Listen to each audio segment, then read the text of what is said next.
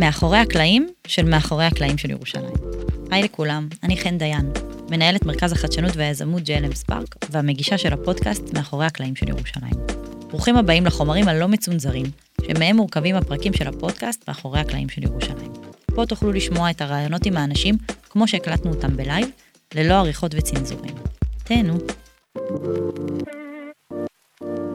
היום אני מארחת את יוסי סעידוב, אחד מ100 האנשים הכי משפיעים בישראל לשנת 2018. אדם שפועל ללא ערף בנושא התחבורה בישראל, אחד היזמים והפעילים החברתיים הכי בולטים בימינו בנוגע לקידום תחבורה ציבורית ותשתיות עבור הולכי רגל ובכלל בתחבורה.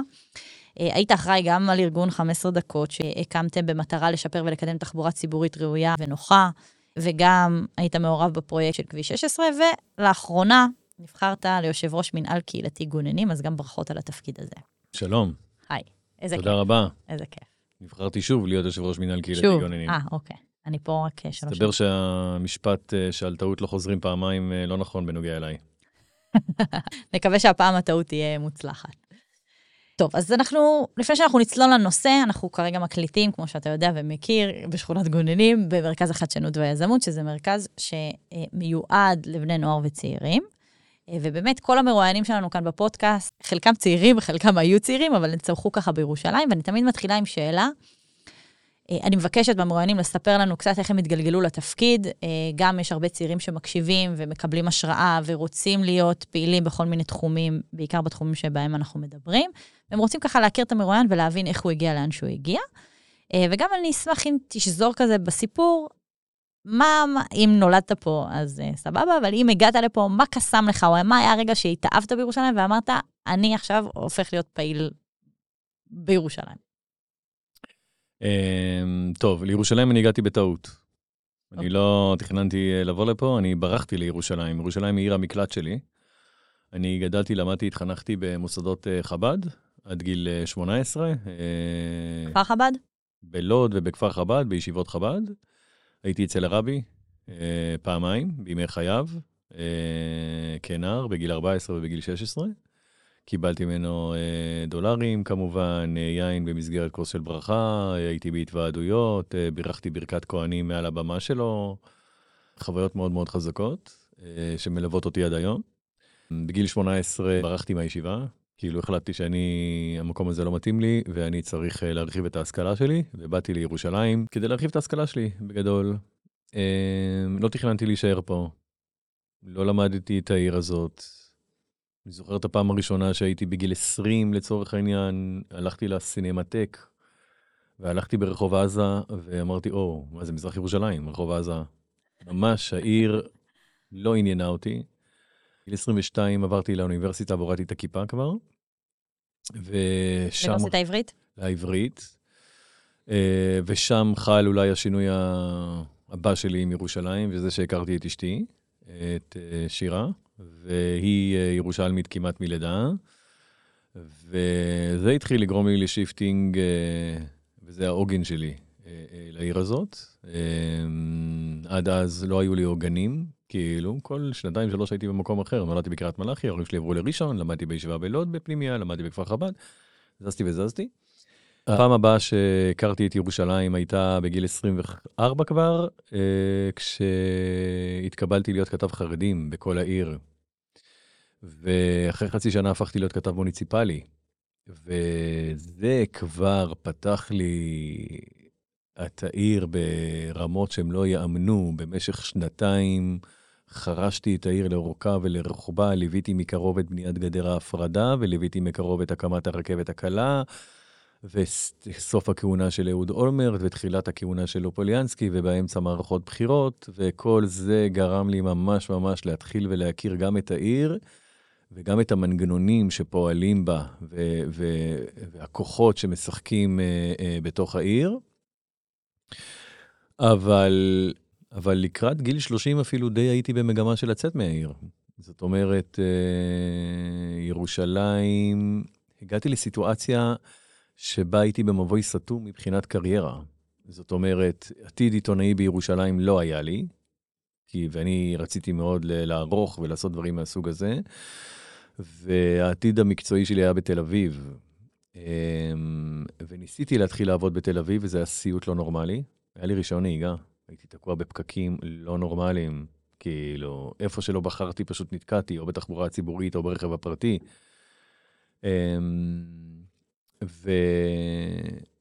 אבל הדבר שבאמת קרה, או הדבר שהוציא אותי משלוותי, היה תוכניות של העירייה לסלול כביש. מאחורי הבית שלי, כביש 34, וכשהגענו לעירייה ואמרנו, סליחה, אנחנו לא רוצים כביש, אנחנו רוצים פארק, אמרו לנו, על פסי הרכבת הנטושים, אנחנו מתכננים פארק, בין המושבה לבקה. אבל אצלכם אנחנו מתכננים כביש. הפער הזה, שהעירייה ככה אמרה אותו, בלי למצמץ, ובלי לשים לב מה היא אומרת בכלל, זה פשוט החזיר אותי לסיבות שבגללן עזבתי את הישיבה, זה החזיר אותי למקומות שבהם, אפילו באוניברסיטה ראיתי אי שוויון, והרגשתי שעשיתי עסקה לא טובה באמת, ואמרתי כאילו, יש הבדל אחד מאוד גדול בין מה שהיה לפני שהייתי חרדי לבין מה שאחרי, והוא שעכשיו אני יכול למרוד, יש לי חופש למרוד, ואני אמרוד. והמרד הזה הוביל לפארק המסילה, וזה הוביל לתיאבון מאוד גדול להתעסק עם 15 דקות, ומכאן ליוזמות החברתיות והקהילתיות שאני עושה, שאני רעב אליהן כבר, וזה המקום שלי בירושלים. עכשיו, אם צעירים שומעים אותי, אני יכול לומר להם דבר מאוד פשוט, תיזהרו ממי שאוהב את ירושלים. כאילו, לאהוב את ירושלים יותר מדי, זה להישרף, אל תהיו שרופים. תסתכלו על העיר הזאת, אבל גם אני מנהל את היחסי אהבה שנאה. אני אוהב את העיר הזאת, אני אוהב את האנשים שלה, אני אוהב להרגיש בכל שכונה ובכל רחוב, בבית וזר. אני מרגיש את שני הדברים האלה, בכל מקום בעיר הזאת. אני יכול לדבר עם כולם, מצד אחד, ומצד שני אני שונא את המדרכות שלה, מתעב אותם שאני לא יכול ללכת בהם, כועס על התחבורה הציבורית שלא מספיק מתקדמת, ועל הרכבת הקלה שלא מספיק מתקדמת, ומנהל איתה מערכת יחסים מאוד מאוד מורכבת. כשמסתכלים עליי מבחוץ, קשה להבין מה אני רוצה מירושלים, אבל אני חצי אבא סינה. אתה לא מרואיין הראשון שאומר את זה, וממש משתמש באותה טרמינולוגיה. חצי אבא סינה, עיר מורכבת, אני פה ואני שם, איזה כיף. טוב, תודה על זה. בואו נצלול לנושא שלשמו התכנסנו, תחבורה. בכל פרק אנחנו ככה מנסים להקיף 360 את הנושא, אז אנחנו מביאים מישהו שמייצג ככה את הממסד, או את הצד הנגדי, ומישהו פעיל מהשטח. אתה מהשטח. אז אנחנו נתחיל קצת עם ארגון 15 דקות, שאתה כבר לא פעיל בו היום, אבל כן הקמת אותו, אז נשמח שתספר קצת מה הביא אותך להקים את הארגון, וקצת מה השתנה מהימים שהארגון הוקם למציאות של היום, גם ברמת המציאות בשטח, וגם בהיבט של ככה אם איזשהו צעיר שומע אותנו, מישהו שיש לו יוזמה ורוצה להקים איזשהו ארגון שבאמת משנה משהו, כמה באמת יכולת השפעה יש לו? כלומר, כמה המצב השתנה בעקבות 15 דקות? מעולה. אז בואי נתחיל מלמה הקמנו את 15 דקות. מה בעצם קרה שם? מי עוד היה איתך גם בהקמה? היה איתי אהוד וזיאל, גם תושב השכונה, תושב הקטמונים. בהמשך היה יועץ לשרת התחבורה מרב מיכאלי. מה זה בהמשך? לא מזמן. לא מזמן, כן, כן. מה שהוביל אותי להקים את 15 דקות, היה העובדה שרישיון הנהיגה שלי לא פתר את הבעיה. זאת הייתה הסיבה באמת. אני אדם שמתמודד עם לקות ראייה בשם רטיניטיס פיגמנטוזה. אחד הביטויים שלה זה עיוורון לילה, כן? זה ראיית לילה לקויה. וברגע שהובחנתי, רופא רשם לי על הטופס, מוגבל לנהוג בשעות היום בלבד. זאת אומרת שרישיון הנהיגה שלי הוא כמו סינדרלה, הוא מתחיל עם הזריחה ופוקע עם השקיעה. ומעולם לא טרחתי לעשות רישיון נהיגה, לא מיהרתי לעשות רישיון נהיגה אף פעם, הגעתי לגיל 25, 26, וזה לא בער בי, כי אמרתי, אני בכל מקרה חייב לגור בעיר, כי בלילה אני לא יכול לנסוע, אני צריך לגור קרוב לבית קפה, קרוב לפאב, אני בחור צעיר, אני לא אגור עכשיו רחוק מהעיר, ויהיה תלוי בנסיעות בלילה שאני לא יכול לעשות. ולא הפריע לי כל כך שאין לי רישיון נהיגה, עד שהקריירה שלי הובילה אותי לתל אביב. והגעתי למצב אבסורדי מאוד, שבו מהבית שלי לתחנה המרכזית לקח שעה ורבע, ב-2008, 2009, כן, מהשמן, ברחוב בן זכאי בערך, ולעלות על קו 18, שנוסע דרך, עושה סיבוב בעמק רפאים, במושבה היוונית, כאילו במקום לנסוע לתחנה המרכזית שנמצאת בצפון מערב, הוא נוסע קודם כל לדרום מזרח, בדיוק לכיוון השני, נוסע עד לרחוב דוד המלך, נוגע בעיר העתיקה, כיכר צהל, הנביאים, אגריפס, כאילו סיוט לא נורמלי, שעה ורבע להגיע לתחנה המרכזית, אוקיי? ואז אני עולה על אוטובוס בתל אביב, ואני מגיע תוך פחות משעה, מירושלים לתל אביב. אז זה נראה לי לא הגיוני, אוקיי? עשיתי רישיון נהיגה, וברישיון נהיגה נדפקתי מהצד השני. זאת אומרת, יצאתי מהיר יותר מהר, אבל כן נתקעתי בפקקים בכניסה לתל אביב, ועם רישיון נהיגה הייתי גם צריך לצאת מאוד מאוד מוקדם, בשביל להספיק לחזור הביתה באור יום. זה לא, משהו לא נראה לי הגיוני. אחרי שהצלחנו עם פארק המסילה, אני ואהוד נפגשנו ממש באירוע עצמו, באחד האירועים שעשינו שם, הרגשנו אנרגיה טובה, ואמרנו, טוב, מה הדבר הבא שאנחנו עושים? אמרנו, בוא נעשה תחבורה, לקח שנתיים פארק המסילה, לקחנו שנתיים לעבוד על תחבורה. מה המשימה שלנו? קו אוטובוס, זה היה 2009. ממש 2009, כן. הגיוני. 14 שנה בדיוק, כאילו. וסוף 2008, תחילת 2009, ועבודות הרכבת הקלה בירושלים בשיאם, כן, העיר הפוכה, אי אפשר לזוז פה, ואמרנו, טוב, בואו נקדם קו אוטובוס מהשכונה לתחנה המרכזית, כמו שאשתי עושה את זה ברכב הפרטי, אנחנו נדאג שזה יהיה בתחבורה הציבורית, במסלול הגיוני, הכי פשוט, דרך יוחנן בן זכאי, בדנמרק פונים ימינה, לשי הגנון, שרניחובסקי, עמק המצלבה, דוח, תחנה המרכזית, הכי הגיוני, 15 דקות זה ייקח. אמרנו, נקים את זה.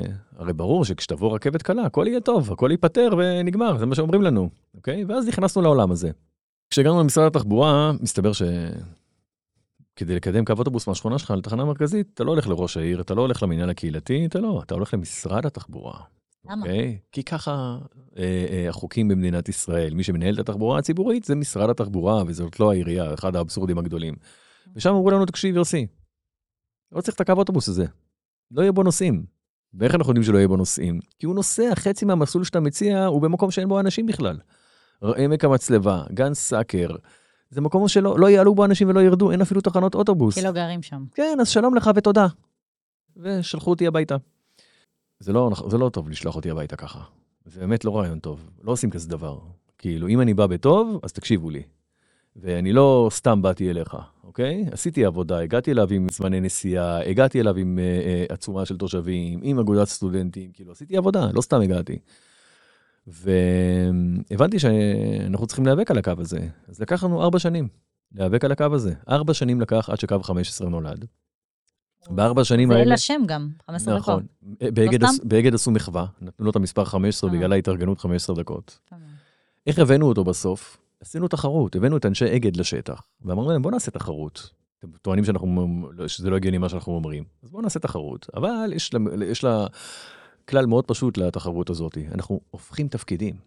אתם תיסעו על האוטובוס, אנחנו על הרכב הפרטי, ובואו נראה כמה לוקח מכאן לתחנה המרכזית.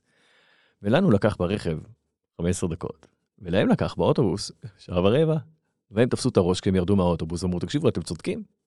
בואו נעשה את זה לכיוון השני. אמרתם, תקשיבו, לכיוון השני יהיה אותו דבר, אפילו שזה בניגוד לכיוון הפקקים, אפילו שזה אחרי שעת העומס, בואו ננסה. גם לצד השני לקח יותר משעה, יוסי, אתה צודק, יש פה תקלה, והם התחילו לקדם את קו 15, הביאו את קו 15. עכשיו, מה למדנו מזה? דבר מאוד פשוט, שכאשר הכוח מרוכז בידיים של אדם אחד, או של גוף אחד, והוא כל כך רחוק ממקבלי ההחלטות, הוא כל כך רחוק מהצרכנים, כן? והוא מקבל ההחלטות, הוא כל כך רחוק מהשטח, הפער הגדול הזה, אחד, הוא מאוד מאוד לרעתנו, אבל הוא גם לטובתנו. כי בפער הזה אנחנו יכולים להיכנס, ולמצוא את המקומות ואת השותפים. לשכנע רק גוף אחד, כן. אתה יכול לשכנע את ראש העיר, אתה יכול לשכנע את המפעיל, אתה יכול לעשות הרבה דברים. כן. טוב, זה הסיפור של מונופולים גם. האמת שזה קו שעדיין עובד, אצלנו במרכז החדשנות, רשום באתר שלנו, איך מגיעים אלינו, אפשר להשתמש בקו 15 ולהגיע. קו 15 היום הוא אחד הקווים העמוסים ביותר בישראל, צריך לומר את זה. הוא התדירים ביותר בישראל, הוא יוצא כל 4-5 דקות בשעות השיא. וואו. אוקיי? עוד באמצע הדרך, עוד לפני שהוא מגיע לתחנה הסופית, הם כבר מתקבצים, 3-4 קווים ביחד. עמוסים. עד 0 מקום, ברשימת הקווים הארציים של ישראל, קו 15 הקצר, צריך לומר, הוא מסלול לא ארוך בסך הכל, ביחס לקווים אחרים, הוא סוגר את 50 הקווים העמוסים ביותר בישראל. כאילו 15 היום הוא סיפור הצלחה שכולם אומרים, כמו קו 15, כמו קו 15, הוא הפך לאגדה אורבנית. ומה הסוד שלו באמת? קו ישיר. זה הסוד שלו, קו ישיר. ממרכז תעסוקה אחד, שזה תלפיות, דרך שכונת מגורים, יציאה מהיר לתחנה המרכזית, זה מושלם. הוא צריך שיפורים, הוא צריך נתיב תחבורה ציבורית, יש עוד הרבה לאן לקחת אותו. כן, יש עוד הרבה בכלל מה לעשות בתחבורה בירושלים. אבל בוא נדבר קצת על היוזמה נוספת שהזכרת מקודם, פארק המסילה. האמת, אני אתוודא, אני לא ירושלמית במקור, אני מגיעה מיישוב ממש ממש קטן בצפון, בגליל התחתון, ומבחינתי פארק המסילה הוא איזושהי אקסיומה. הגעתי לפה ואחלה זה, אבל אני מבינה שיש איזה סיפור מאחורי. לאחרונה הוא גם חזר לכותרות, גם ראיתי אצלך בפייסבוק, וגם עוד הרבה פעילים מעלים, כי יש את הקו החדש של הרכבת הקלה. אז אני אשמח אם תאיר ככה מנקודת המבט שלך, בכלל את הקשר בין תחבורה ציבורית, לבין אנשים והליכתיות. קודם כל, הליכה זה מוצר משלים מתחבורה ציבורית.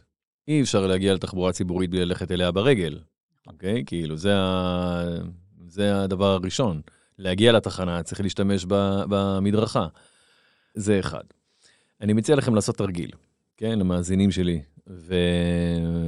ותראו, אנחנו יכולים לדעת מאוד בקלות מי משתמש בתחבורה ציבורית ומי משתמש ברכב פרטי לפי הסמארטפון. היום בכל סמארטפון יש אפליקציית בריאות, שבעצם מודדת את הצעדים שלכם. אם האפליקציה אומרת שאתם הולכים פחות מ-400 מטר ביום, אתם עם רכב פרטי. אם האפליקציה אומרת שאתם הולכים מעל 3 קילומטר ביום, אתם עם תחבורה ציבורית. אין ביניים. בגדול אין ביניים. אלא אם כן אתה עושה ספורט, אבל כן. אלא אם כן אתה עושה ספורט, אתה רץ או משהו כזה. אבל זה בגדול הסיפור. אם אתה משתמש בתחבורה ציבורית, אתה תלך הרבה הרבה יותר ברגל. אם אתה תלך הרבה יותר ברגל, אתה יותר תחיה את הרחוב, אתה יותר תעצור בו, אתה יותר תרכוש אותו, אתה יותר תקנה, אתה יותר תכיר, אתה תהיה הרבה יותר מקומי, אתה יותר תפגוש אנשים, זאת התרחשות הרבה יותר גדולה. אם אתה תיסע ברכב ותתמכר על הרכב יותר ויותר, החבר שלך יהיה ווייז, ואולי גלגלץ, וזהו.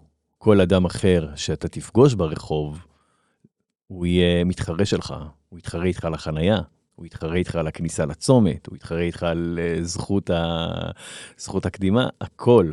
זה פער מאוד מאוד גדול. חיים אחרים. בתפיסה בכלל איך אתה חי, האם האחר הוא איתך, או האחר הוא מתחרה בך. זה שינוי מאוד מאוד גדול. עוד משהו שאפשר ללמוד משני המקרים, כאילו בכלל, פארק המסילה, עיריית ירושלים יצאה לה לעשות בטעות סקר הליכה, לפני הפארק ואחרי הפארק. למה בטעות? היא עשתה סקר לפני הפארק, לפני ההשקה של הפארק, והיה לה איזו טעות באחת השאלות, אז היא חזרה לעשות את הסקר, ועשתה אותו שוב, אוקיי? עכשיו, הייתה שאלה לפני ואחרי, שמדדה כמה אנשים הולכים, האם אתה הולך או לא הולך. מספר האנשים שאחרי פארק המסילה אמרו שהם הולכים, זינק פי 4. פארק המסילה הגביר את כמות הולכי הרגל בשכונות סביבו ב400%. וואו. זה קיצוני, זה דרמטי, וזה בסך הכל רצועת דרך קצרה, ברוחב 1.30 מטר בסך הכל, אוקיי? אפילו לא כזאת נגישה, כאילו... נכון, אני באה אליה עם הרכב. בדיוק, כאילו, וגם כשאת הולכת עליה, היא לא כל כך נגישה. אם את מגלת תינוק, אתה עדיפי את שביל האופניים, ולא את הקפיצות האלה על עדני פארק המסילה. הוא לא בהשקעה כל כך גדולה. אוקיי? כאילו, וגם בהתחלה הוא קם באופן זמני, המקטע הצפוני שלו, עיריית ירושלים הקימה אותו באופן זמני, כדי שכשתבוא הרכבת הקלה הוא כבר לא יהיה קיים. אוקיי? זה הסיפור של פארק המסילה. הוא קרא לירושלים בפוקס, בטעות מוחלטת, כן? ולפני כן, מה הוא היה בעצם? תדמייני את המקום הזה, את פארק המסילה כמו שהוא היום, בלי התאורה. זה הדבר הראשון, אוקיי? בלי שביל האופניים, עם פסי רכבת נטושים, עם צמחייה שגדלה לגובה של 2 מטר, ומביאה איתה את כל המזקים והנחשים, ועכשיו תחשבי שהמפגע הזה נמצא כל כך כל כך קרוב לבתים. לקחנו מקום שהוא היה באמת נזק לירושלים, והפכנו אותו לאחת הפנינות של ירושלים, באפס מאמץ, באפס השקעה כמעט, אוקיי? וכל זה רק בלתת תשתית מאוד בסיסית להולכי רגל ולרוכבי אופניים, ועדיין הוא עמוס מאוד, הוא עמוס מאוד מאוד, וצריך להרחיב אותו. אז השאלה היא מאוד פשוטה, השאלה שעיריית ירושלים צריכה, היא רואה את זה מול העיניים שלה. נותנים תשתיות הולכי רגל, תשתיות הולכי הרגל גדלות. נותנים תשתיות לרכב פרטי, הם ישתמשו יותר ברכב פרטי. איך אנחנו רוצים שהעיר שלנו תיראה? טוב, זה מתחבר לנו באמת למאבק נוסף שלך, המאבק של הולכי הרגל בעיר בכלל ובשכונה הזאת בפרט. אתה יודע, העיר גדלה, ואחד מהדברים שעליהם אנחנו מדברים, יש לנו פה פרק שמדבר על תכנון ובנייה בירושלים, והמגמה הבאה בעיר היא בנייה לגובה, גם כאן ברחוב אנטיגנוס יש שני בניינים שבונים, 30 קומות כל אחד, זה ממש הולך לשנות את ירושלים, הולכת להיות אחרת לחלוטין. בונים בניינים, וחלק מהחיים זה שצריך גם לתת מקומות לתושבים לחנות. בסוף אני לא אבוא לגור אם אין לי איפה לחנות את הרכב שלי. אז זה צורך, ואני חושבת שגם אתה מסכים על זה. מה מבחינתך יכול להיות פתרון אפשרי לכל ההתחדשות העירנית הזאת, לכל הבנייה לגובה, לכל התושבים שהולכים להגיע להיות כאן בירושלים, באופן שיטיב גם עם התושבים, וגם ייתן לנו ככה איזושהי הפסקה אולי קצת מהפקקים הנוראים שיש לנו. דבר ראשון, אני רוצה להטיל פה פצצה ולהדהים את כולנו. תחבורה ציבורית? לא, גם ליוסי סעידוב יש רכב פרטי. אוקיי? אין לי רישיון נהיגה, היום מגבלת הראייה שלי לא מאפשרת לי לנהוג בכלל, אבל לשמי יש רכב פרטי. ממש כרגע, חונה מתחת לבית שלנו, שלי ושל אשתי, רכב פרטי, הרכב שלנו, הוא חונה שם, הוא נמצא שם, אוקיי? אחד למשפחה זה לא הרבה. אחד למשפחה זה גם הגיוני. במצב הנוכחי הטכנולוגי שקיים היום, אחד למשפחה זה מתבקש, אוקיי? אנחנו רוצים לנסוע לבילוי משפחתי, אם זה מחוץ לעיר, בוודאי ובוודאי שניקח את הרכב הפרטי. אנחנו רוצים לנסוע לים, אנחנו ניקח את הרכב הפרטי. אנחנו רוצים לנסוע לחופשה, אנחנו ניקח את הרכב הפרטי. לכל המקומות האלה אנחנו ניקח את הרכב הפרטי. אנחנו לא משתמשים ברכב הפרטי בשעות הבוקר. כמעט ולא משתמשים ברכב הפרטי לנסיעות בתוך העיר. לא מסיבות סביבתיות. נתחיל מזה, אני לא כזה איש סביבתי. אולי תתחיל ואז יהיה פה בירושלים קצת יותר טוב. זה לא מה שמניע אותי, כן?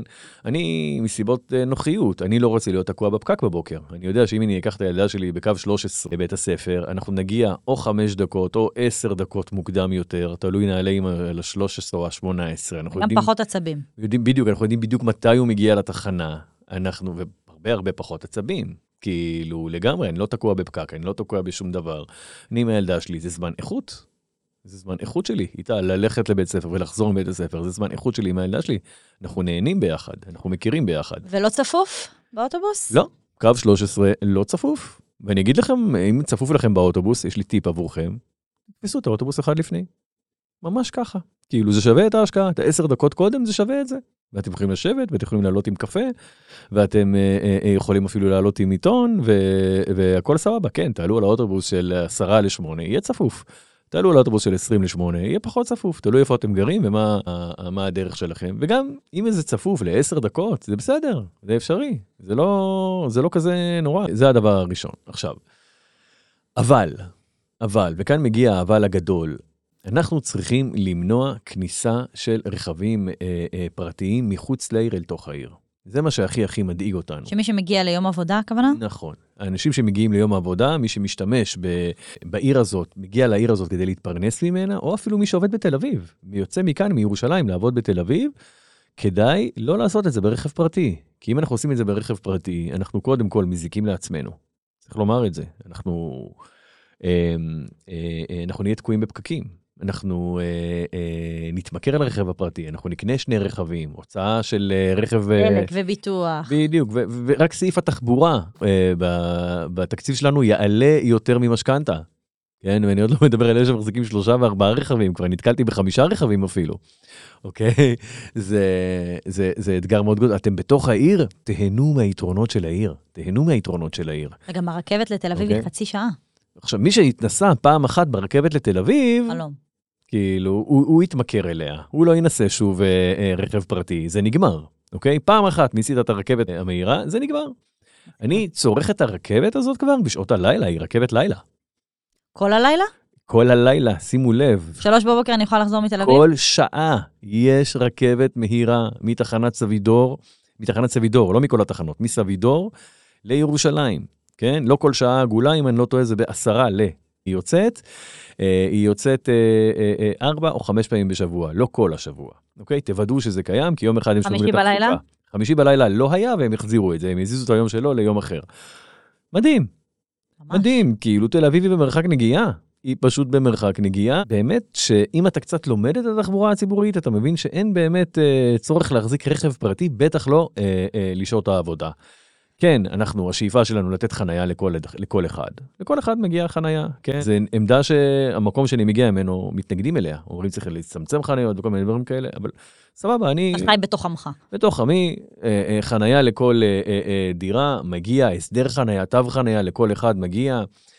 צריך כמובן למגר לחלוטין את תופעת חנייה למדרכות. היא משהו שהדרך שבה היא מתרחשת וקורית, הסיפוח הזוחל הזה והשתיקה הזאת של ראשי הערים בישראל, חנייה למדרכות היא בלתי נסבלת. תן על זה קצת, אני חייבת להגיד, אני גר במרכז העיר, ברחוב שמאי, אני לא רואה אף אחד חונה למדרכות, וגם אני באה לעבוד כאן, אני מחנה, גם אני לא רואה אף אחד חונה למדרכות. אז תסביר קצת למי שלא כל כך מעורה. קודם כל, את לא רואה חניה למדרכות, כי את ברכב שלך. תוכל לומר את זה. תתחילי ללכת ברגל ותראי. בדיוק. תלכי מכאן, מהמקום שבו את נמצאת, לשמן. אוקיי. אוקיי? אנחנו נמצאים ברחוב יוסי בן יועזר. נכון. כן, נכון? זה הרחוב שבו אנחנו נמצאים. אני אספר לכם סיפור על רחוב יוסי בן יועזר. לא רחוק, פה, ממש לא רחוק מכאן, ברחוב יוסי בן יועזר יש בניין חדש, שנבנה במסגרת התחדשות עירונית. אנחנו דיברנו על התחדשות עירונית, על לבנות לגובה, על זה שעיריית ירושלים מעודדת את זה, נכון? עיריית ירושלים מחייבת היום יזמים לבנות חניונים תת-קרקעיים. אתה רוצה לבנות, תבנה חניון תת-קרקעי. בנתה פה היזם, בנה חניון תת-קרקעי בבניין החדש.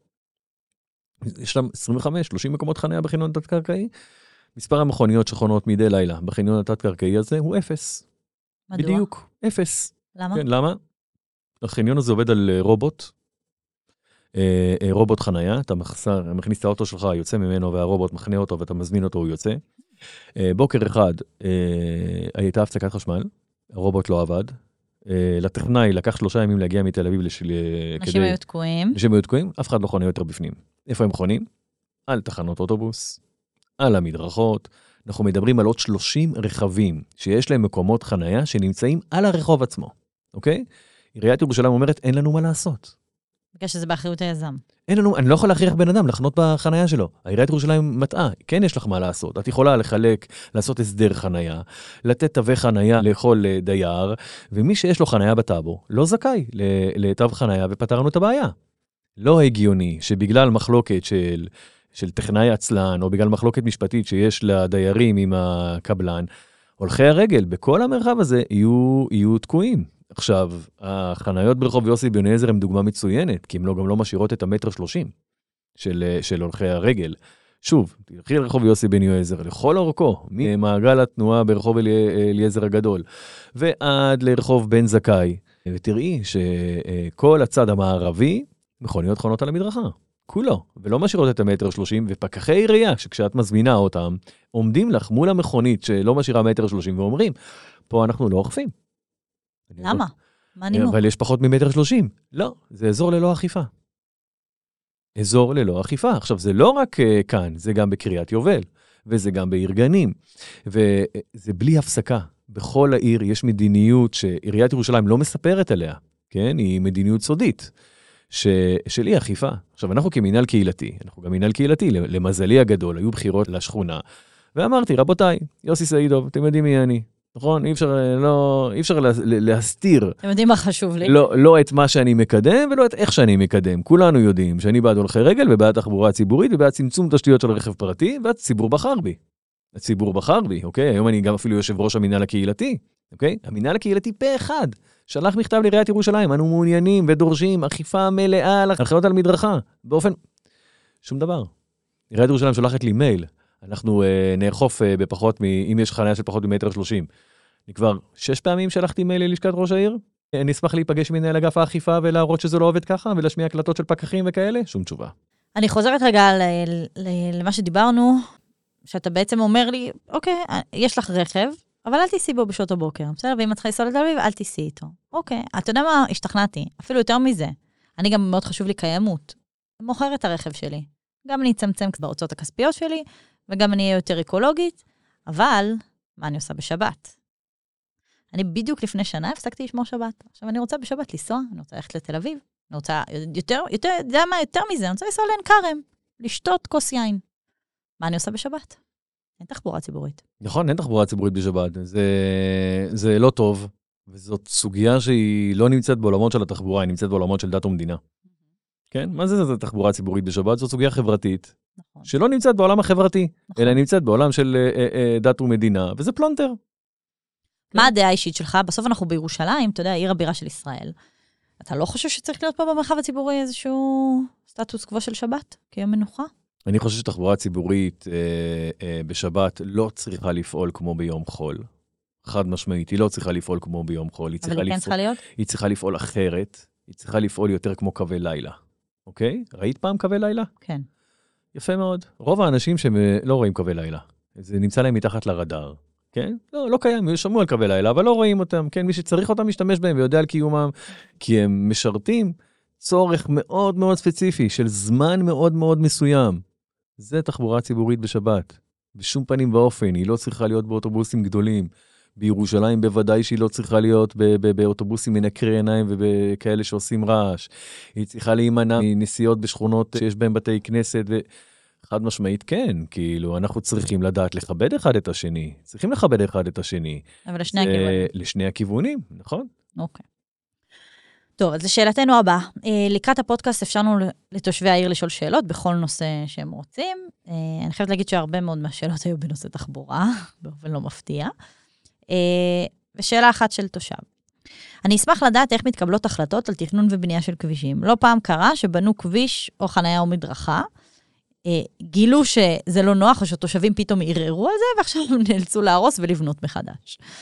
אז אני אשמח שתעביר אותנו ככה את התהליך של תכנון ובנייה מבחינת תחבורה, מי הגורמים שמושכים בחוטים, מי משפיע על קבלת ההחלטות, מה דרוש על מנת שתאושר בנייה של כביש, אתה דיברת גם על זה שמשרד התחבורה, ולא רק העירייה, כמה העירייה בכלל מעורבת. כמה זמן לוקח בפועל בנייה של כביש? אני חייבת להגיד שאני פה 3 שנים, העיר חפורה מכל הכיוונים, כל הזמן, לדעת שאני לא מסתכלת, יש בנייה של כבישים. קודם כל, כדי לתכנן כבישים, יש לנו ועדות, ועדות מקומיות וועדות מחוזיות, שמפרסמות את התוכניות שלהם, שהעירייה יוזמת לכבישים, או בכלל לטבעות, לתוכנית בניין עיר. זאת אומרת שלא מתכננים כביש, אלא מתכננים תוכנית שלמה, כן? גריד שלם, או תוכנית בניין, ממש תוכנית שלמה, ומניחים אותה על השולחן, ומבקשים את האישור שלה, אוקיי? לדוגמה, כביש הברך, כביש היום העירייה מתכננת שיקטע את פארק המסילה באזור של רמי לוי, 4 נתיבים, הוא כביש שתוכנן בפעם הראשונה בשנות ה-50, וקיבל אישור טבעי, כן? אישור של טבע בוועדה המחוזית, ב7 בינואר 1970. וואו. אוקיי? כאילו... זה קצת מאוד מאוד מוגזם לסלול כביש על בסיס תוכניות כל כך ישנות, אבל מה קורה? תוכנית בניין עיר היא חוק, יוצרת חוק, וזה חוק שקיים, אוקיי? ואז העירייה יכולה לבוא ולסלול את הכביש מתי שבא לה. זאת אומרת, יש אישור, זה דבר אחד, וברגע שיש אישור, יש תוכניות שיש להן, קוראים לזה בהגה התכנונית סעיף השמדה עצמית, זאת אומרת, יישמת את זה תוך 5-10 שנים, בבקשה, לא יישמת, זה מבוטל, אבל התוכנית של הכביש הזה, למשל, היא תוכנית לנצח. כל עוד לא נשנה אותה, אנחנו תקועים עם תוכנית של כביש ששמה, שכל פעם שיבוא מישהו מאגף התחבורה בעיריית ירושלים, הוא יסתכל על המפה ויגיד, איפה עוד לא בניתי כביש? פה אני צריך לבנות כביש. כן? הוא לא בא ממקום רע. בואי נשים את הדברים על זה, שומעים אותי הרבה נגד הממסד. אז בואו רגע נסתכל על הצד של הממסד. מגיע מנהל אגף תחבורה, איפה אני ממש את התקציב שלי? הנה, פה יש כביש, יש לי בעיית תנועה בתלפיות, בואו נעשה כביש, זה מה שאני יודע לעשות, כן? הוא לא יודע לעשות תחבורה ציבורית, כי הוא לא אחראי על תחבורה ציבורית. זה לא התפקיד שלו, הדרך היחידה שבה הוא חושב ופועל זה כבישים, אוקיי? זה אחד. מזכיר את ישראל קץ קצת. נכון, וזה מה שישראל קץ עשה. כאילו, זה בדיוק מה שישראל קץ עשה. מהצד השני, יש היום את הבא שישב אחריי בכיסא ומתוכנית אב לתחבורה, הם עוסקים מאוד בתכנון רכבות קלות, כן? הם תכננו את הקו האדום, תכננו גם את הקו הכחול ואת הירוק, ועכשיו הם כבר עובדים על תכנון מפורט של הקו הסגול, אוקיי? שזה, אני קצת אחזור להיות יוסי, כאילו אנשים, לא סיימתם את הקו האדום, אתם כבר מתכננים את הקו הרביעי, בואו, כאילו, אולי תשקיעו קצת גם בדברים אחרים, ביותר בנתיבי תחבורה ציבורית, ובדברים מהסוג הזה. עכשיו, ברגע שיש תוכנית מאושרת לכביש, אוקיי? ברגע שהתוכנית מופקדת בוועדה המחוזית, אני יכול להגיע ולהתנגד, להגיש התנגדויות ולהסביר למה אני מתנגד לכביש הזה, או שישמעו לי או שלא ישמעו לי, רוב הסיכויים שלא ישמעו לי. אבל אם התוכנית אושרה, אני בבעיה. יש לי תוכנית מאושרת, יש לי כביש, כמו שאמר לנו מנהל אגף תחבורה, כשבאנו למחות על הכביש ב-2007, כשרק גילינו עליו, אמרנו, תקשיבו, חברים, אתם לא רואים את זה, אבל יש לכם כביש כבר מחוץ לבית. העיניים שלכם הם עיניים מוגבלות. על פי החוק, יש לכם כביש. תתעוררו. אוקיי, כאילו. אז זה בנוגע לזה. עכשיו, בנוגע לחפירות חוזרות ונשנות, שזו תופעה שירושלים מצטיינת בה באופן מיוחד, מה שקורה כאן זה פשוט חוסר תיאום בין אגפים שונים בצורה שהיא מאוד כואבת. החוסר תיאום הראשון זאת חברת הגיחון, שתמיד עושה מה שבא לה ומגיעה בדיוק למקומו ששופצו והופכת אותם ומתחילה לעשות את העסקים שלה. יש גם היום התפתחות של סיבים אופטיים שמניחים בכל ירושלים, וזה מגיע גם על מקומות שכבר היו חפורים בעבר. יש מקומות שחברת החשמל רוצה להטמין, וניסתה בעבר ולא הצליחה, ועכשיו היא מרגישה שרשת החשמל קורסת, וחייבים להטמין, וגם שם היא הופכת. אנחנו בבעיה מאוד גדולה. מדינת חלם, מה זה? אנחנו לגמרי בבעיה מאוד גדולה של מדינת חלם, בהקשר הזה צריך דווקא לפרגן לראש העיר, שבכל מה שקשור לעבודות ברחובות ולשיפוץ רחובות, הוא גם מביא כספים, גם שינה את פני העיר, גם פועל, אבל מה עוזר לי אם שיפצת הרחוב יכולים בו על המדרכה? שים עמודונים, תמנע מהם לחנות על המדרכה, תשמור על רחוב דוד המלך, על רחוב עזה, שישארו כל כך יפים וכל כך רחובות ירושלמים שאנחנו אוהבים וגאים בהם. יש לי שאלה אישית שהאמת שהחברים שלי לא אוהבים שאני שואלת, אני תמיד אומרת את זה בכל מקום. אני, מצחיק אותי תמיד לראות בשבת בירושלים, אתה נמצא קצת במרכז העיר? אני לא יודעת אם זה קורה פה, אבל בשבתות אין הרי דוחות בירושלים בשבת. חוץ מן קרם. חוץ מן קרם. אבל במרכז העיר אין דוחות בכלל. ירושלים בשבת זאת עיר אחרת. כולם מחנים באמצע הרחוב, באמצע הכביש אנשים מחנים. פשוט מחנים כי אין דוחות. הם מחנים איפה שהם רוצים, ועושים מה שהם רוצים. זה באופן אישי מרתיח אותי. מה הבעיה? לשים פקחים. אין בעיה, אתם לא רוצים יהודים. אחלה. לא חסר פקחים שהם לא יהודים, שיתנו דוחות. זה משגע אותי, באופן אישי. תראי, את כל כך צודקת. אני אביא את הנקודה שלך מנקודת מבט אחרת גם. כאילו, כשאנחנו מגיעים לעירייה ואומרים לה, רגע, תאכפי פה את החנייה על הרחוב, אז היא אומרת, אנחנו אוכפים פה את החנייה, כאילו, אבל בלילה אנחנו מאפשרים לחנות. אז אנחנו שואלים, רגע, ומתי הלילה נגמר? 6 בבוקר, 7 בבוקר, הוא נענו 9. שפקח מתחיל לעבוד. מה שווה לי 9? אם הילדים יוצאים לבית הספר כבר ב7:30, ואנחנו יוצאים לעבודה בשעות האלה, זה לא הגיוני. ואני שואל, רגע, כשאתם אומרים לילה, אתם מתכוונים גם לשבת? אומרים לי, לא, בשבת אנחנו לא אוכפים. אז אני אומר, אז מה עוזר לי? הרי רחובות, מתי יש בהם הולכי רגל, אחי? בשבתות. אז איפה אתם? למה אתם לא במשחק? כאילו, וזה נכון, את צודקת. העיר הזאת, לכאורה, היא עיר דתית. לכאורה, שיש בה מאוד קדושה, ולא רוצים לראות בעבודה של יהודים בשבת. הניקיון מאוד חשוב לעירייה. נכון. בשבת יש מנקים. או, נכון. שרוצים אפשר. נכון. ספר לנו קצת על החלטות קטנות ככה, כמו להציב למשל תחנת אוטובוס, או כאן אצלנו מאוד מאוד חשוב מיקום של מעברי חצייה, אני יודעת שבשכונה הזאת מדברים על זה הרבה התושבים. איך ההחלטות האלה מתקבלות? מה הציבור תכלס יכול לעשות? שכונה שאין בה יוסי סעידוב. מה היא יכולה לעשות כדי להוסיף מעבר חצייה, להוסיף חניות, להוסיף תחנת אוטובוס? קודם כל, אם אתם רוצים להוסיף תחנת אוטובוס ולהוסיף מעבר חצייה, אתם צריכים להבין שאתם בבעיה.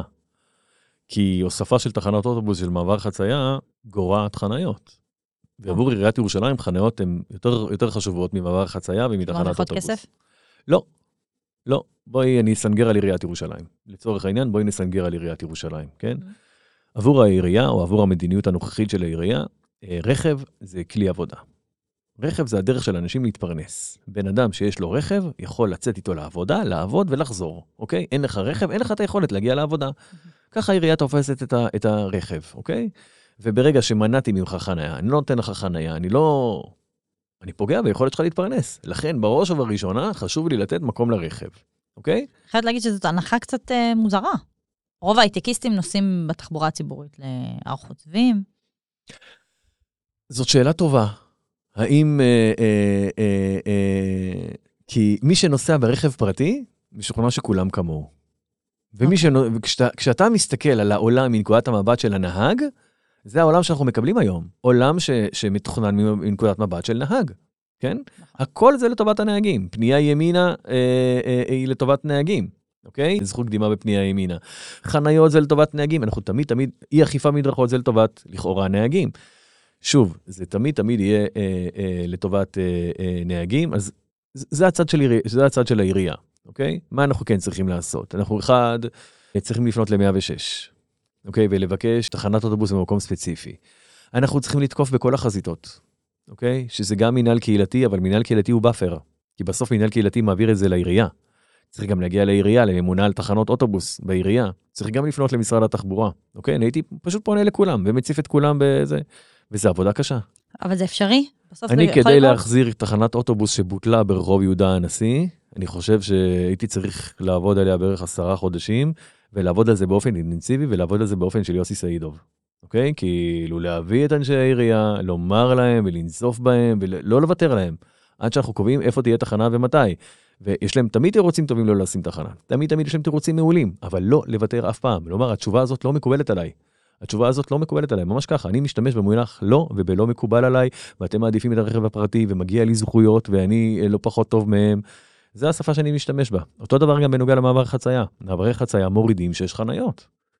ועבור העירייה, זה פגיעה לא מידתית בתושבים. אז ברגע שאני מביא הרבה תושבים, אני מביא עצומה, אני משתמש בנתונים. אז הם מבינים שזה לא פגיעה. משתמש בסרטונים, ובדברים מהסוג הזה, הם מבינים, מה קורה היום בעירייה?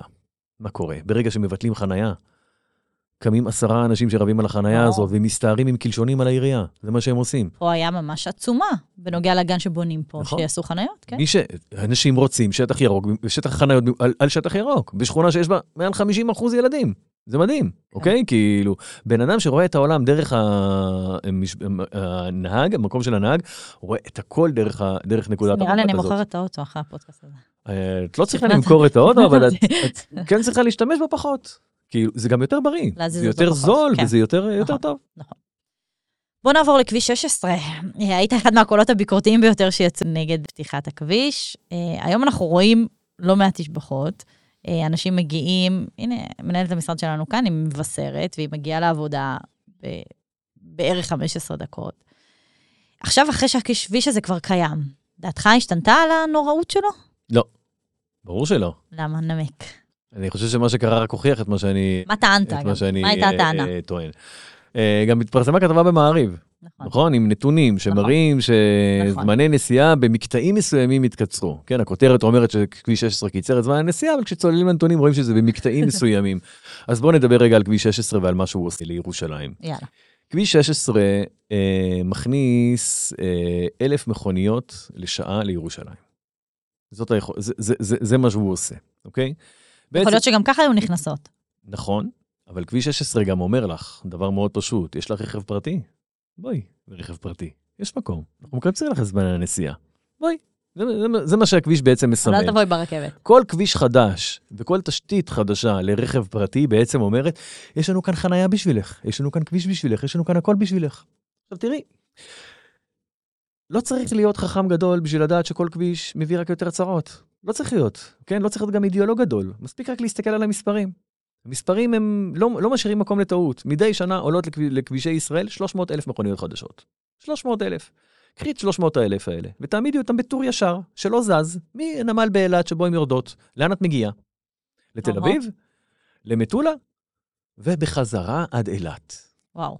1,200 קילומטר של מכוניות שלא זזות עולות לכבישי ישראל מדי שנה. מה אורך הכבישים שהמדינה סוללת בממוצע מדי שנה? בטוח לא... 150 קילומטר כבישים. 1,200 קילומטר ביקוש, אוקיי? 150 קילומטר היצע. אנחנו מקבלים מדי שנה פקק של 1,000 קילומטר מדי שנה, אוקיי? כביש 16 לא יפתור את זה. כביש 16 בעצם אומר לכולם, תקנו עוד מכוניות, יש לנו עוד פוטנציאל גידול, תקנו מכונית שנייה ותקנו מכונית שלישית, ואנחנו נותנים לכם. ואיפה הבעיה הגדולה? ואיפה הבעיה הגדולה? הבעיה הגדולה היא בתוך העיר. מה שכביש 16 עשה לשכונות דרום העיר, זה אסון אורבני.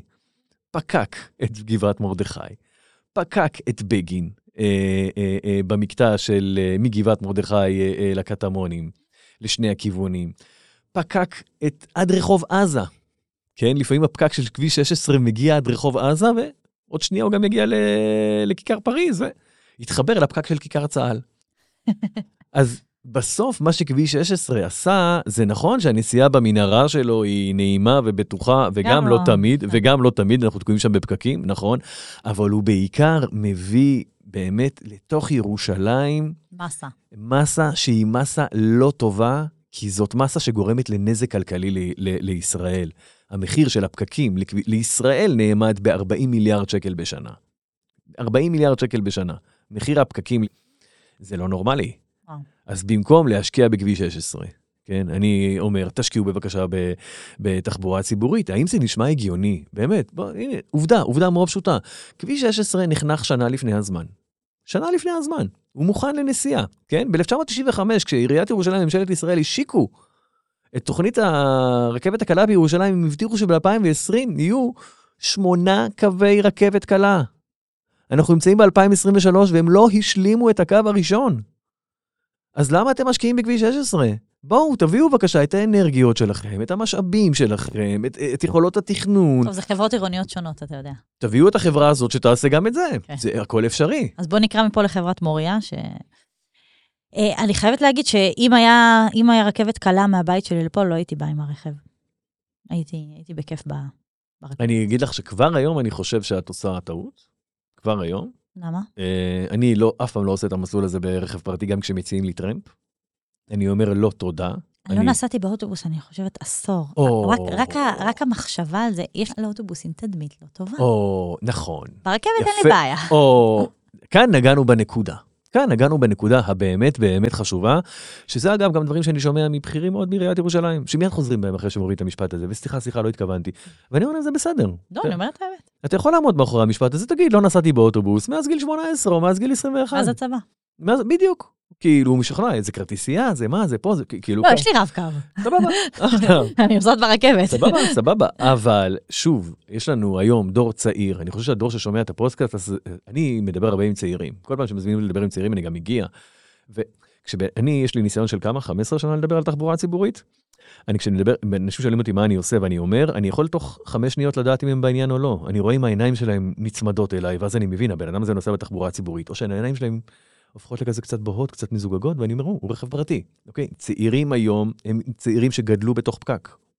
הם פשוט היו תקועים שעות על גבי שעות בפקקים, והם לא סובלים את זה, והם רוצים משהו אחר, והם רוצים תחבורה ציבורית, ואני מציע לכל מי שנוסע היום ברכב פרטי, חברים, יום אחד בשבוע, תנסו את התחבורה הציבורית. התחבורה הציבורית לא מקבלים החלטה על בסיס יום אחד של נסיעה. לא. צריך גם חוכמת רחוב, צריך גם להתרגל, צריך גם להכיר את הקצב. להבין באיזה יום נכון, באיזה שעות. אגב, גם ברכב פרטי. אני יודעת באיזה שעה בדיוק לצאת, מפה אחרת אני פה בפקק. נכון, בדיוק, נכון. טוב, אז דיברנו קצת על צעירים, וזה מוביל אותנו לנושא הבא, אקטיביזם.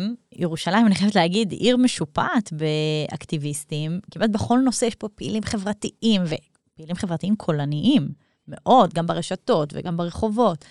ואתה פעיל כבר 15 שנה ברצף בנושא התחבורה, וגם דיברת קצת על לקות הראייה, גם שם אני רואה ושומעת אותך גם ברשתות, המינהל הקהילתי.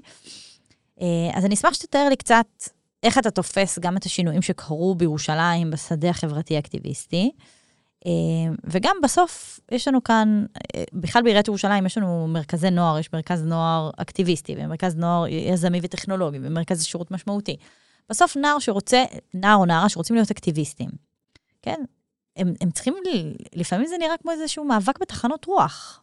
בסוף אתה גם שומע שאתה אומר, אני הרבה נתפס ככה שאני בא נגד הממסד, בסוף אתה צריך לדפוק על שולחנות ולהילחם, לפעמים בראשי הערים, בפקידים, במנהלי אגפים. זה לא פשוט, זה גובה גם מחירים. אז זה איזשהו טיפ ככה לנערים ונערות צעירים, או לצעירים 18 פלוס, שככה מתחילים את הדרך האקטיביסטית שלהם. שאלתי הרבה שאלות, אם צריך להזכיר לך. 1, תבחרו תחום שאתם אוהבים. זה 1, משהו שבוער בכם, אוקיי? זה שירושלים מלאה באקטיביסטים, זה לא כי היא קדושה, כן? ולא בגלל האוויר הערים, אלא כי זאת עיר שתמיד חסר בה, אוקיי? זאת עיר ענייה. זאת עיר שתלויה על שולחנה של הממשלה, זאת עיר שסובלת מכל תחלואי החברה הישראלית, מככבים בירושלים בפי 100. כן, הסכסוך הישראלי-פלסטיני, פי 100, חרדי-חילוני, פי 100, עושר ועוני, פי 100, דיור, הכל פי 100, אוקיי? ולכן זה גורם לאקטיביזם לצאת. זה לא כי טוב פה, אלא כי לא טוב פה ואני רוצה לשפר. אז אחד, תבחרו את הנושא שבוער בכם ותפעלו בו. אל תהיו צדיקים, מה שבוער בכם. זה אחד. שתיים, תעשו רק מה שכיף לכם. תעשו מה שכיף לכם. לא כיף לכם לריב עם הממסד, אז אל תריבו עם הממסד. לא כיף לכם להגיע לכיכר ספרא, אל תגיעו לכיכר ספרא. יש את המשוגעים האלה שהולכים לכיכר ספרא וצועקים על הפקידים. זה לא אתם, אוקיי? אם אתם רוצים ליצור, תיצרו. אתם אוהבים לעשות סרטונים, תעשו סרטונים. אתם אוהבים לכתוב דפי מידע, תכתבו דפי מידע. אתם אוהבים לצייר, לעשות גרפיטי, תעשו. תעשו את מה שכיף לכם. פשוט ככה. מה שבוער בכם, אתם מתנדבים, אתם לא משלמים לכם, אתם לא עובדים אצל אף אחד, ויש כל כך הרבה יוזמות אדירות בירושלים, יהדות, חיים משותפים, תחבורה, הליכה, אוכל, דתיים חילונים, הכל הכל, הכל צומח בירושלים. תחפשו את המקום שבו יש לכם את הערך המוסף שלכם, איפה אתם מיוחדים, ותפעלו שם. איזה כיף. תודה, לטיפ. אתה הופך שולחנות. האם לא עדיף להיות קצת בסגנון ככה קצת יותר רך? טוב, קודם כל זאת שאלה טובה, שהרבה פעמים שואלים אותה עליה, ואני אענה עליה בכמה רבדים. אחד, אני פועל בוואקומים. אני לא פועל במקומות שגופים אחרים פועלים. כן? אני, כשנכנסתי לתחום התחבורה הציבורית, לא היה בתחום הזה אף אחד. התייחסו לנושא התחבורה הציבורית כאלה אלה שלא הצליחו לקנות רכב. כן? אז שם אני פועל. היום אני פועל בתחום הולכי הרגל, גם אין, יש וקום. כן? בכל המקומות שהייתי בהם, גם בתחבורה הציבורית וגם בהולכי רגל, היו יוזמות שניסו לפעול לפניי, ולא התרוממו, ולא הצליחו, וצעקו ונעצרו. אז אני מביא את הסגנון שלי, זה אחד. אוקיי? אני פועל בוואקומים. שתיים, זה אני תמיד בא בטוב. אני תמיד בא בטוב. תמיד שאני אגיע לממסד, בפעם הראשונה זה אני אבוא בטוב. זה מה שאני רוצה. אני רוצה שתחפו חניה למדרכות, אני רוצה שקו אוטובוס, אני רוצה ככה, אני רוצה ככה. אבל כשמנפנפים אותי, כן? כשאומרים לי זה לא בעיה, ואומרים לי אתה לא צודק, ואתה לא מייצג אף אחד, ודברים מהסוג הזה, ואתה מייצג רק את עצמך, אז אני צריך להראות שאני צודק. אני צריך להראות שיש מאחוריי קהל, ואני צריך להשמיע את הקול הזה. וכאשר יש לי מערכת ושימי לב גם, הדבר המאפיין השלישי של המקומות שאני פועל בהם, זה מרחק מאוד גדול בין מקבל השירות לבין קובע המדיניות. מרחק עצום בתחום התחבורה הציבורית, זה מרחק עצום במחום הולכי הרגל, אנחנו בכלל אין לנו שום זכויות ושום דבר, כלום, כלום, כלום, אפילו בגץ גלגל אותנו מכל המדרגות, נשארנו רק לצעוק. אז אחלה, אז אם נשאר רק לצעוק, אני אצעק ובכל הכוח, עד שאני אקבל את מה שאני רוצה, וזאת עמדה טובה. למה זאת עמדה טובה? כי אני לא נמצא במשא ומתן. אני לא נמצא במשא ומתן, זה לא העמדה שלי. כן. כן? אני לא עכשיו נמצא במקום שבו אני מחפש איזה בנפיט לטובת למנף את עצמי. לא, אני נלחם למען המטרה עצמה, והם יודעים טוב מאוד שאיתי אין משא ומתן. כאילו חבל. יוסי הוא משוגע, הוא שעיד, כן? יקראו לי סדין אדום, שקראו לי איך שהם רוצים את זה. ודבר אחרון, תראי, אני אדם עם מלא הצלחות, שהם לא רק מאבקים. אני עשיתי, אחד הדברים הגדולים שעשיתי, זה להכניס לסל התרופות, תרופה, שעוזרת לעזרה עד היום ל-11 ילדים, להשיב את הראייה שלהם. תרופה, מחיר המדף שלה הוא כמעט $1,000,000, אוקיי? והילדים האלה קיבלו את התרופה הזאת. זה נעשה בצעקות? זה נעשה במאבקים? האם ראינו ילדים עם מקלות נחייה מול הכנסת או מול משרד הבריאות? לא. היה עם מי לדבר. לכל אורך הדרך, כשבאתי ואמרתי, זה מה שאני צריך, ובפעם הראשונה גם עפנו מסל התרופות, אמרו לנו, לא. אבל עדיין היה עם מי לדבר, היה תהליך, היה הבוטקה בקטמונים, פארק גוננים, ספריות קהילתיות, בכל הפרויקטים האלה שאני מהיוזמים שלהם, לא היה אקטיביזם קולני, לא היה מאבק, היה שיתוף פעולה. הממסד צריך להבין וצריך לדעת, וכולם צריכים לדעת את זה באמת, שלעבוד עם ציבור מלמטה, לעבוד עם השטח עצמו, זה הבנפיט הכי טוב שיכול להיות. אתם כממסד באופן טבעי, אתם תפגרו, באופן טבעי. אתם תסתכלו על חצי הכוס המלאה באופן טבעי, וזה בסדר. ואתם תרגישו מאוימים מהאנשים כמונו, כי אתם מרגישים שאנחנו מאיימים על הצד המקצועי שלכם. לא, אף אחד לא מאיים על הצד המקצועי שלכם, אף אחד לא חושב שאתם טיפשים, אף אחד לא חושב שאתם רעים, ממש לא. אתם באתם לעשות טוב, וגם אנחנו באים לעשות טוב. בואו נלמד לשתף פעולה, כי שיתוף פעולה בינינו יעשה הרבה יותר טוב לירושלים. עיריית ירושלים משתפת איתך פעולה? לא תמיד. לא, קשה לה מאוד. קשה, בטח בתחומים של תחבורה, בטח בתחומים של הליכה ברגל, זה תחומים שמאוד קשה לה. מהצד השני זאת עירייה ענקית. עירייה גדולה, אני מספיק חכם ומספיק קל כדי לדעת לעקוף את כל המחסומים שהיא שמה מולי. היא לא כזאת מתוחכמת, היא איטית, היא כבדה, זה בסדר. בירוקרטי, כן. בדיוק. אז במקום להסתכל על המנגנון העצום שנמצא מולי ולהגיד זה מייאש אותי, לא, אני מסתכל על המנגנון העצום שנמצא מולי ואני אומר, רגע, איך אני מוצא את הפרצות בתוכו? איפה ירושלים תהיה בעוד עשור? תמיד אומרים שירושלים היא מבטאת ומקדימה את מה שיקרה בישראל. הפרומו של מדינת ישראל. הפרומו של מדינת ישראל, כן? וזה כל כך כל כך נכון, אנחנו תמיד רואים את זה כמה שזה יותר ויותר נכון.